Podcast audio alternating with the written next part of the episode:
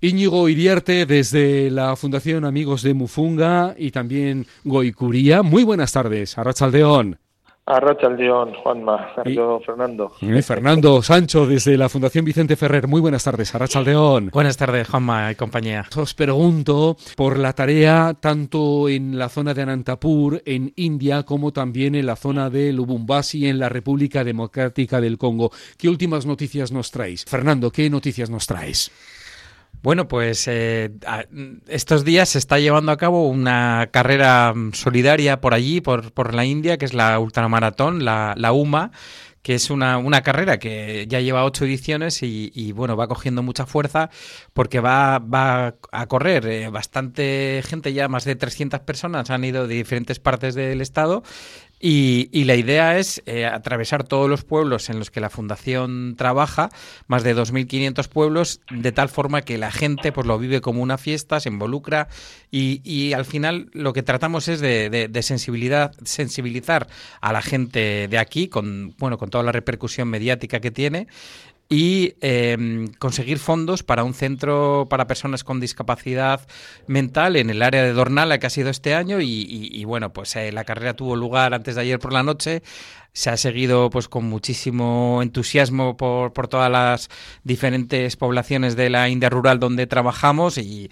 y, ha sido un verdadero éxito, ¿no? Algo que nació pues de, de, la idea de un, de un corredor que fue por allí a conocer el proyecto que llevamos a cabo y dijo yo tengo que, tengo que hacer algo y empezó poco a poco, ¿eh? de manera de manera pues autónoma y la, la idea ha ido creciendo mucho y, y bueno pues ha sido, ha sido todo un éxito, un año más, ya llevan ocho ediciones y, la idea es también, pues bueno, hacer eh, aquí diferentes actividades vinculadas, ¿no? Entonces, pues bueno, ya os comentaré más adelante cuando traigamos alguna exposición fotográfica de la carrera o cuando venga Juan Manuel, que es un poco el, el impulsor de, todo esto. Entonces, pues bueno, eh, es así un poco la, la, gran actividad que, que, acabamos de llevar a cabo allí. Yo no he tenido la suerte de estar, pero Xavier, ya le conoces, Juanma, el anterior compañero que, que venía por aquí, está por allí todavía y, y dice que ha sido una pasada de, de, bonita y de, y de chula y de emotiva, ¿no? En Xavier Orueta. Exactamente, exactamente. ¿Qué sí. es de él? Pues Xavier está como eh, responsable de las delegaciones de, de todo el Estado y, y, y, bueno, pues con muchísimo trabajo, muy contento y, y dándolo todo como siempre, ¿no? Así que bueno, a ver si un día le invitamos también, podría estar chulo. También, estaría muy chulo. Eh, muy fue durante muchos años colaborador en este tiempo de tertulia. Hablando de recursos asistenciales como el que nos acabas de comentar, también hay proyectos en la República Democrática del Congo, en la zona de Lumumbashi, donde está el misionero Xavier Goicuría.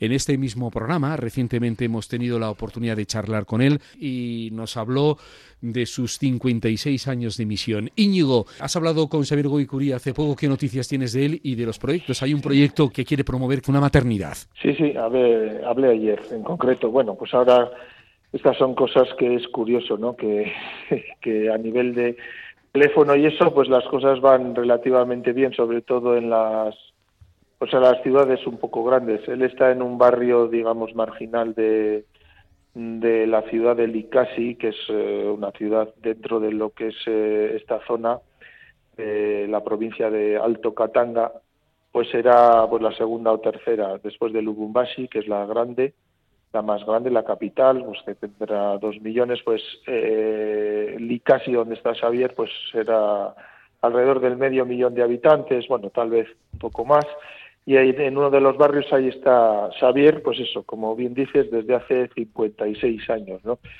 Eh, y bueno, pues él está con el proyecto estrella, digamos así, sería el, eh, bueno, el, el, que inició, el que le hizo iniciar eh, los, los, distintos proyectos que, que, tiene ahora, pues es el de la a favor de las personas con, con discapacidad física, pues porque se encontró con situaciones que no esperaba encontrar de personas, bueno, pues que no podían andar, eh, etcétera, y que allí no tenían ningún tipo de apoyo como pueden tener aquí, ¿no? Me estaba recordando lo que contaba Fernando, pues eso, de las personas también con discapacidad que están intentando favorecer desde allí, ¿no?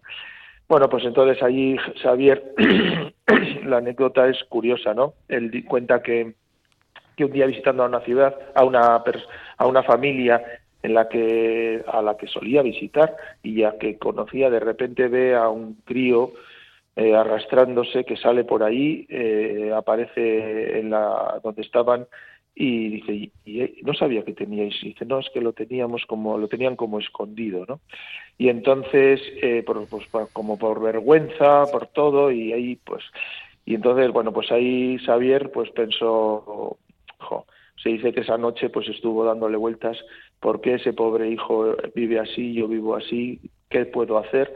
De alguna manera lo que pues él suele decir el evangelio le dice no qué has hecho tú por tu hermano y dijo esto esto no puede ser que haya personas que estén sufriendo no no sé si luego comentaremos también una noticia de estos días que eh, la Constitución se va a cambiar con este tema de, los el concepto, válidos, ¿no? Disminuidos, Eso es, disminuidos y tal. Pero luego, eso luego lo hablamos. Vamos a, centrarnos en esto. Pues nada, él pensando que eso, que son personas, que eso es lo que yo creo que es lo que nos damos, tenemos que dar cuenta, simplemente con otras capacidades, eh, ahora también se habla de diversidad funcional, bueno, pues, eh, pues eso, personas con una inteligencia normal, simplemente pues que por una polio o por otras circunstancias pues no tenían la posibilidad de caminar. Entonces empezó este proyecto y en esa colina, que es una colina, porque es, es un sitio, bueno, en general esa zona del Congo de Katanga, así a nivel paisajístico, es preciosa.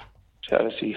Bien, pues es una colina muy bonita y ahí es donde vive Javier desde esto, desde siempre, desde los 56 años, y alrededor de esa pequeña colina, pues ha ido haciendo un montón de proyectos. Está el centro de discapacitados, está, bueno, en la escuela de formación profesional, que es enorme, 2.500 alumnos, hay un instituto de ciencias eh, médicas, ahora hay una escuela de enfermería y ya como para cerrar el círculo, pues, ni nunca mejor dicho, porque es como cerrar el círculo, al lado del centro de salud donde también eh, se atiende a la gente del barrio, porque también está la escuela de los discapacitados, que es la escuela del barrio, pues en un pedacito que es que ya no le queda más, pues eh, se va a hacer una maternidad. ¿Por qué? Pues porque al final lo que ha hecho Javier siempre, como él dice, es responder a las situaciones que se van planteando. Y como sabemos, pues todo esto el proceso del parto, todo el proceso de bueno los, los neonatos, pues eh, si no tienes condiciones, o sea, o pueden ser toda la vida, han, se ha o sea, mujeres han dado a luz mm.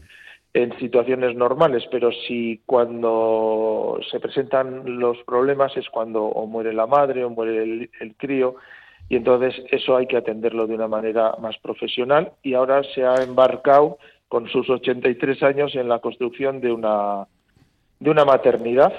Y pues ahí está ahí está en este proyecto es en el que está ahora. Fernando, al hilo de lo que estaba comentando. Sí, la verdad que muy interesante lo que estaba contando Íñigo. Yo me, me, estaba acordando de algún caso que conocí en el terreno cuando, cuando tuve la, la ocasión de, de, estar como cooperante en, en un barrio marginal de Santo Domingo, en la República Dominicana. Eh, cuando mm, pude ver a, chavales y chavalas que estaban eh, bueno con discapacidades físicas y, y otras capacidades eh, estos, esto, sus, sus, padres, su madre, no podían salir a, trabajar, no podían eh, dejar al, niño o a la niña. Entonces, claro, eh, una de las primeras cosas que se vio es qué, qué, pueden hacer estas familias, ¿no? Entonces, el, el, hecho de que existan centros de este tipo es muy importante para, para toda esta gente, ¿no? Porque al final bastante difícil lo van a, bueno, muy difícil lo van a, lo tienen allí como para que encima, pues bueno, este tipo de situaciones les supongan eh, todavía, pues muchas más complicaciones, ¿no? Entonces, eh, en, en, la India, en, es, eh, bueno, como ya sabéis, es un país muy poblado, por lo tanto, imaginaros pues la cantidad de, niños y niñas en las zonas rurales que, que andan con, con estas situaciones tan, tan difíciles de, arreglar, ¿no? Y, bueno, pues me parece muy interesante también lo que contaba Íñigo del hecho de que una necesidad llama a otra necesidad, ¿no? Al final es eso lo que hace que, bueno, que la gente además también dentro de, su comunidad se, se, involucre y quiera participar en todo ello, ¿no? Y eso también genera pues que los proyectos sean sostenibles, ¿no? A largo plazo. Sí, yo lo que eh, ah, bueno, una de las cosas que me comentaba ayer Javier, Javier es que que una del, o sea, a ver, el centro eh, lo pone en marcha, además Xavier es así, ¿no? O sea, no es que él pone en marcha las cosas, intenta que luego se, o sea, evidentemente las cosas no solo son poner en marcha, sino que se puedan mantener. Entonces hay un equipo de religiosas congoleñas que casi todas, eh, además, pues tienen distintas profesiones, pues fisioterapeutas, médicos, enfermeras, etcétera, y, y, estas son las que las que atienden bueno, y luego también hay otras que son, bueno, profesoras de universidad para esta otra. Son, son, las que están atendiendo todas, varios de estos proyectos, son un grupo bastante numeroso, no sé, 15, 20, ¿no?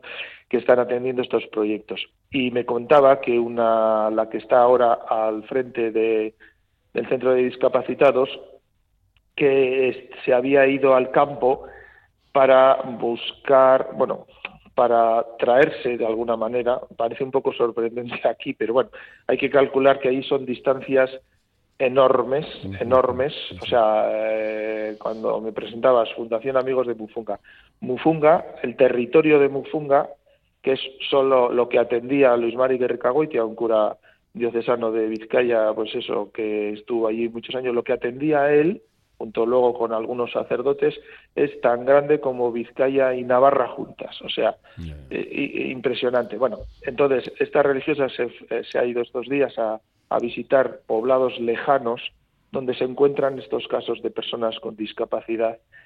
Eh, pues muchas veces que yo las veces que me ha tocado, bueno, que, me ha que he tenido la suerte de, de poder estar allí y conocer aquello in situ, pues mm, recuerdo dos casos, ¿no? Me acuerdo que llegamos a un poblado lejano y había un chaval, pues que tendría en ese momento como unos 15 años, que claro, vivía en el, sitio alejadísimo, ¿no? Entonces alguien habría pasado hacía unos años, le había cogido unas muletas, le había puesto, le había fabricado unas muletas para su altura, mm. pero este había crecido, claro, porque entre esos años pues es cuando te toca el y claro las tenía cortitas o sea y, y claro se le había medio deformado dijo la propia religiosa que nos acompañaba pues eh, eh, toda un poquito su estructura o sea pues por acomodarse a las muletas y dices joder pero no había aquí ningún nadie que podría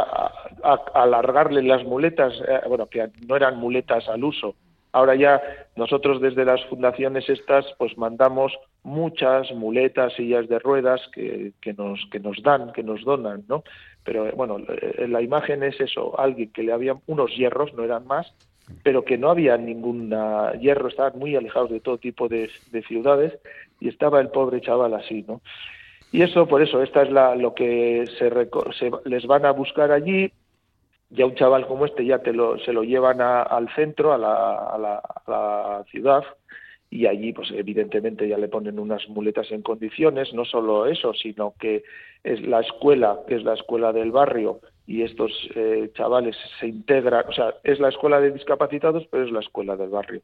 Y entonces están todos integrados de alguna manera y no solo después de la escuela tienen la posibilidad, que es un poquito lo que ha ido, a por eso son tantos años y esa es la suerte de poder eh, estar ahí como ha estado Xavier, ¿no? O sea, primero empiezan así, llegan que les han recogido, digamos así, y están internos, están, bueno, incluso ahora van a van una serie de médicos belgas y eh, operan a los que y entonces bueno pues ahí luego están en procesos de rehabilitación van a la escuela cuando acaban la escuela tienen pues, distintas, o bien el centro de formación profesional con distintas, y ahí van, incluso pues ahora ya, pues pueden llegar hasta ser universitarios. Entonces, bueno, la verdad es que es un proyecto precioso y que realmente dignifica a las personas. Y además, eh, para mm, hacer visible esta tarea, este trabajo, eh, también una manera es programar exposiciones.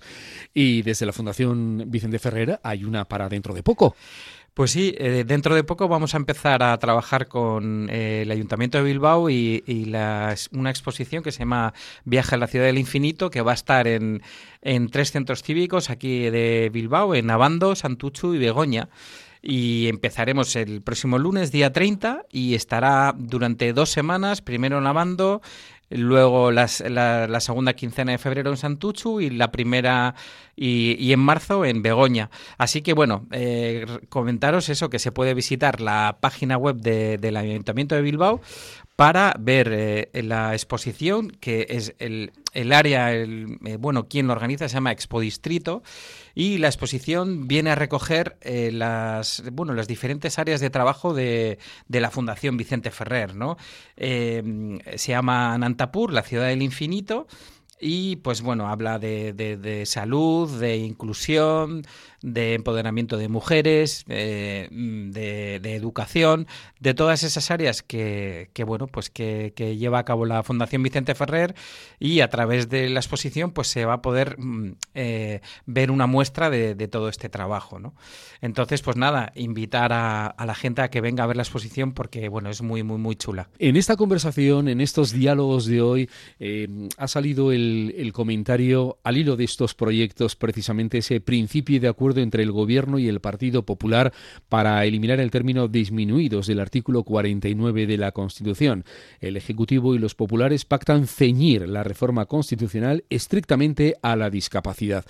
No, yo, a ver, en principio me parece evidente.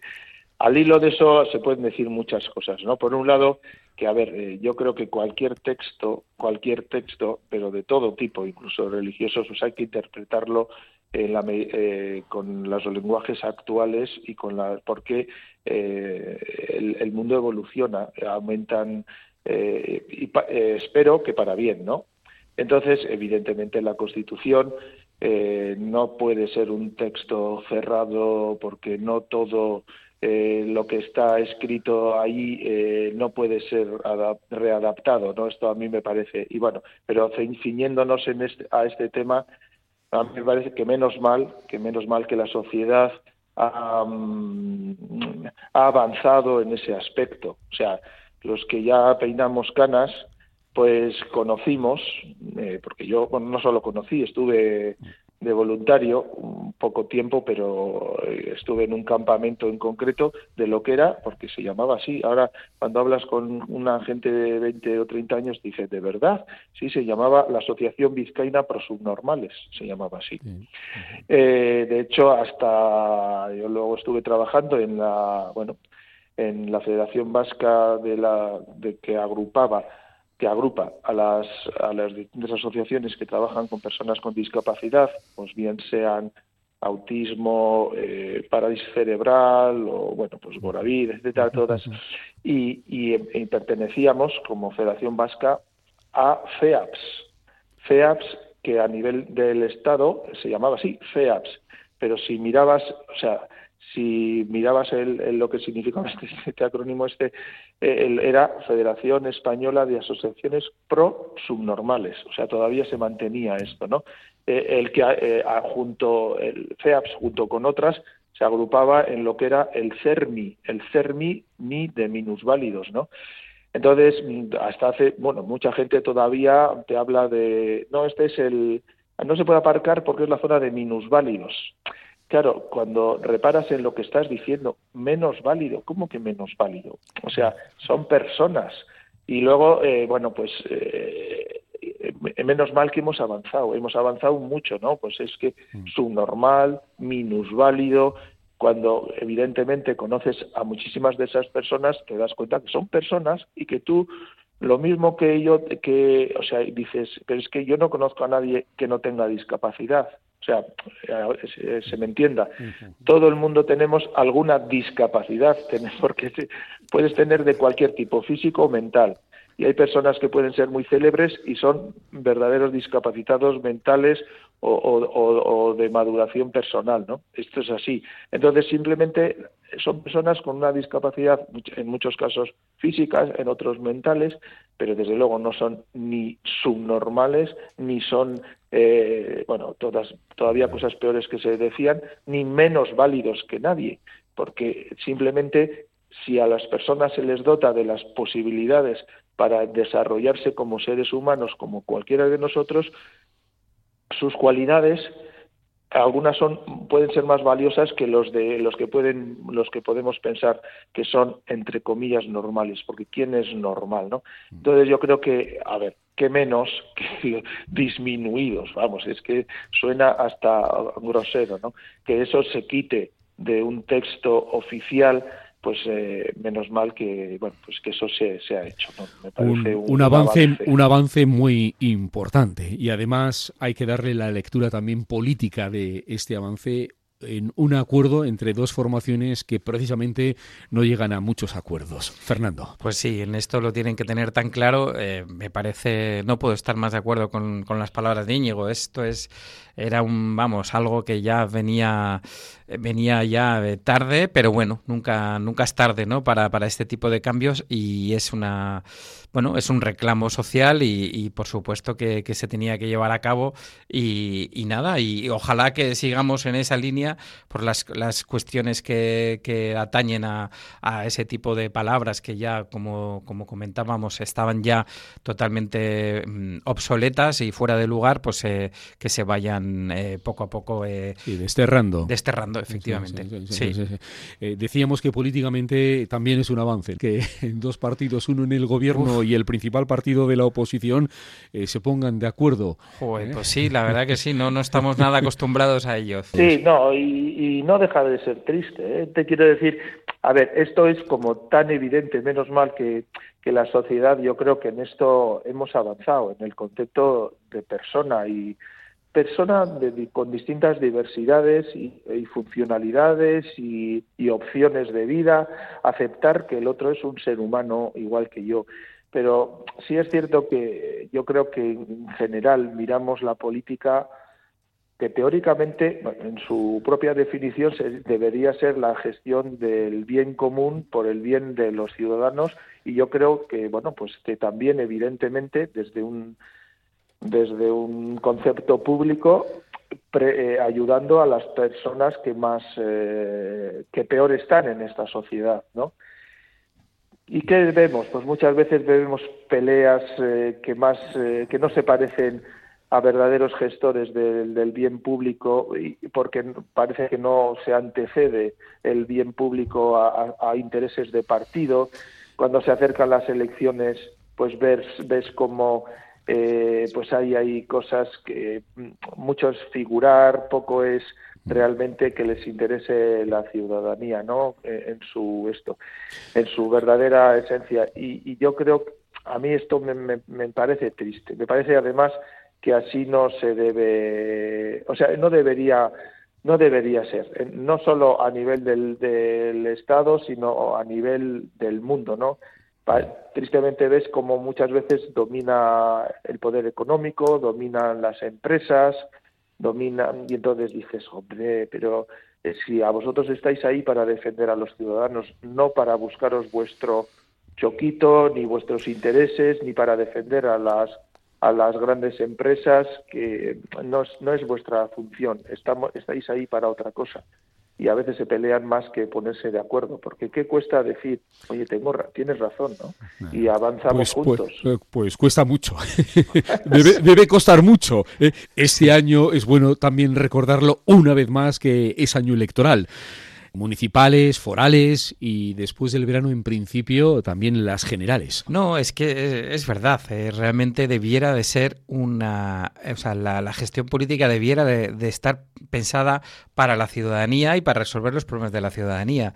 Y bien sabemos que, que a veces es así, pero mayoritariamente el rifirrafe que se tienen por agarrar esos votos y ese, y ese asiento, pues eh, son pocas, yo creo, las personas que, que, aparentemente, o no muchas, aparentemente tienen pues esa vocación de, de, ciudadanía, ¿no? De, de, tener en cuenta las reivindicaciones de las personas, ¿no? Y, bueno, también es que creo que mm, la situación, el contexto internacional, político, después de, la pandemia que ha supuesto, pues bueno, un desgaste terrible, unas inversiones eh, inmensas en salud, una deuda pública, bueno, en fin, un montón de cosas que, ya sabemos y que hemos hablado aquí que hacen que, que, bueno, pues que la gente esté mm, eh, cansada, hastiada y lo que no queremos es escucharles, pues eso, cómo se, cómo se pelean, que que tú dices sí, yo digo no, este es lo mío, esto es lo tuyo, ¿no?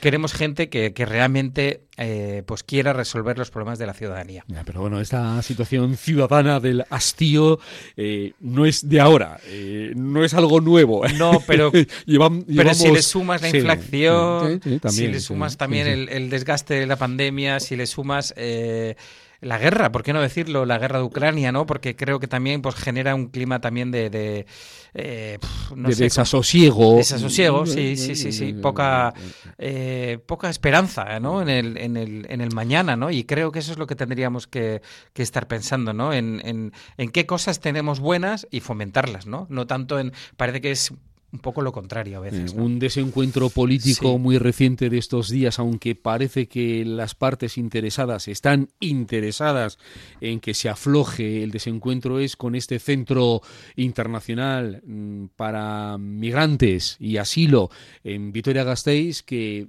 al parecer de forma unilateral, ha decidido el gobierno de Pedro Sánchez que al gobierno vasco no le gusta por el modelo vasco, no apuesta por macrocentros y lo último que sabemos es que hay una llamada a calmarse, a no escenificar ese desencuentro, teniendo en cuenta además que aquí los socios de gobierno son el Partido Nacionalista Vasco y el Partido Socialista que en Madrid. Sí, sí, sí, efectivamente. paradoja, pero bueno. ¿eh? Sí, eh, sí. Eh, Yo no estoy muy puesto en el tema, seguro que estáis vosotros más, pero, pero lo que sí que he escuchado en más de una ocasión a, expertos y expertas es que este tipo de centros no, no son lo que, lo que la población migrante necesita para nada, ¿no?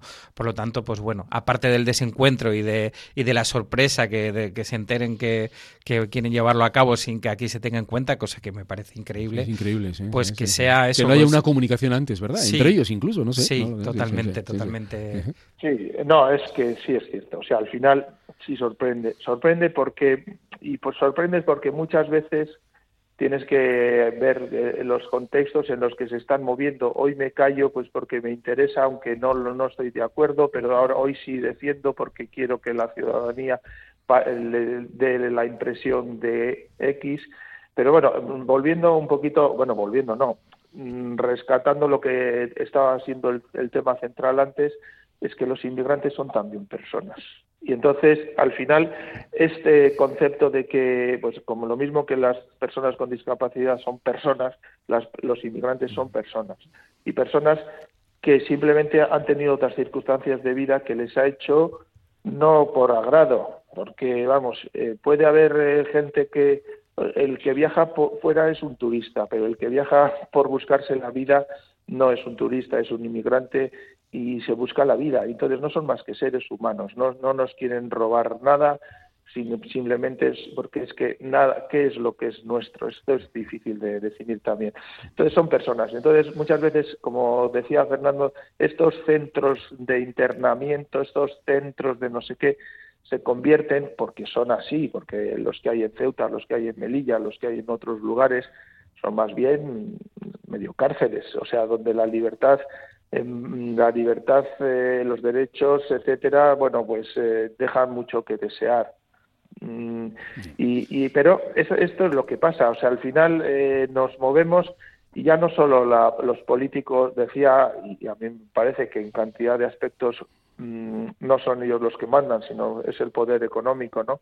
Y en otras cosas ya no son ni siquiera los poderes locales, les influye mucho el, eh, porque el, cómo se gobierna el mundo. ¿no? Antes, cuando estábamos diciendo esto, estaba pensando que, es una ironía que haya un defensor del pueblo, porque los, los, los, políticos tendrían que ser defensores del pueblo. Efectivamente. Eh, entonces, y, y, ojalá hubiera también, digamos así, un defensor de la humanidad. Y que, o sea, hubiera un defensor en el sentido de que, bueno, aquí digo, bueno, hay un defensor del pueblo porque hay veces que los propios políticos y los propios poderes públicos pues no se comportan adecuadamente. Y a nivel mundial, pues tampoco no sé por qué es un poquito, al final nos influye todo, porque no somos ciudadanos solo, sino ciudadanos, somos ciudadanos del mundo y el mundo nos influye, nos influyen las guerras, nos influyen los intereses de unos países o otros, nos informan o nos desinforman, porque entonces yo creo que hay que tener mucha cautela en, qué lees y, y, si a ver si dónde está la verdad de todo esto o dónde está la, no información porque te, posicionarse fanáticamente a mí me parece poco inteligente en general, porque si ves todos los contextos de las cosas, los porqués, y entonces siempre hay que analizar todo, todo, y por qué pasa esto y por qué esto y claro, te metes en una corriente y ahí sigues. ¿Hay que mandar eh, tanques? Ah, le mandas tanques. bueno, sí, bueno eh, entonces, ¿en qué? A ver, eh, hay que pensarlo, hay que pensar, porque yo no estoy de acuerdo con aquello de si vis en parabellum.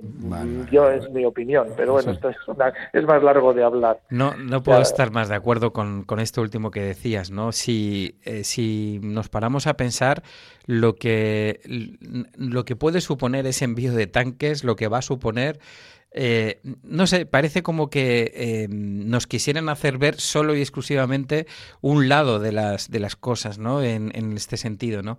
Y, creo que es un grave error, ¿no? Creo que es un grave error porque si se hubiera puesto el mismo empeño en, eh, en llegar a un acuerdo, Creo que hace tiempo, que vamos a hacer ya un año, si no me equivoco, de la guerra de, la inversión rusa en Ucrania, de la guerra en Ucrania, mm. y esto, esto seguramente ya hubiera, hubiera llevado a, otra situación, ¿no? Y, y sin, sin, sin tantísimas eh, personas que, que, tienen que huir de sus de su país, de su bueno, en fin, muertes, etcétera, ¿no? Eh, creo que aquí estamos siguiendo exclusivamente los el discurso que, que la OTAN nos está tratando de, de hacer ver y me parece un, verdadero, a mi juicio, un, un, error porque estamos viendo solo una parte, una parte de las cosas. Analizando una o varias partes de las cosas, vamos cerrando estos diálogos de hoy, recordar también la figura de un político, ya que antes hablábamos del Partido Nacionalista Vasco y del Partido Socialista. A partir de ese desencuentro, hoy hemos conocido a primera hora de esta mañana que ha fallecido el ex consejero de Interior del Gobierno vasco y ex dirigente del Partido Socialista de Euskadi, Euskadi Esquerra, Rodolfo Ares, que ha fallecido, según ha confirmado la formación socialista, a través de sus redes sociales. Desde el Partido Socialista, desde también otras formaciones políticas aquí en Euskadi y también en Madrid y también desde distintas instituciones llegan los mensajes de condolencia por este fallecimiento. Un político de la transición en Euskadi y en el conjunto de la política en el Estado español también. Íñigo Iriarte, desde la Fundación Amigos de Mufunga, muchas gracias y muy buenas tardes. Lo dejamos para más adelante, ¿eh? porque los temas son siempre abiertos. Un saludo. Un saludo, Juanma, un saludo, Fernando. Fernando Sancho, desde la Fundación Vicente Ferrer. Lo mismo. Gracias. Buenas tardes. Arracha León. Es que un abrazo.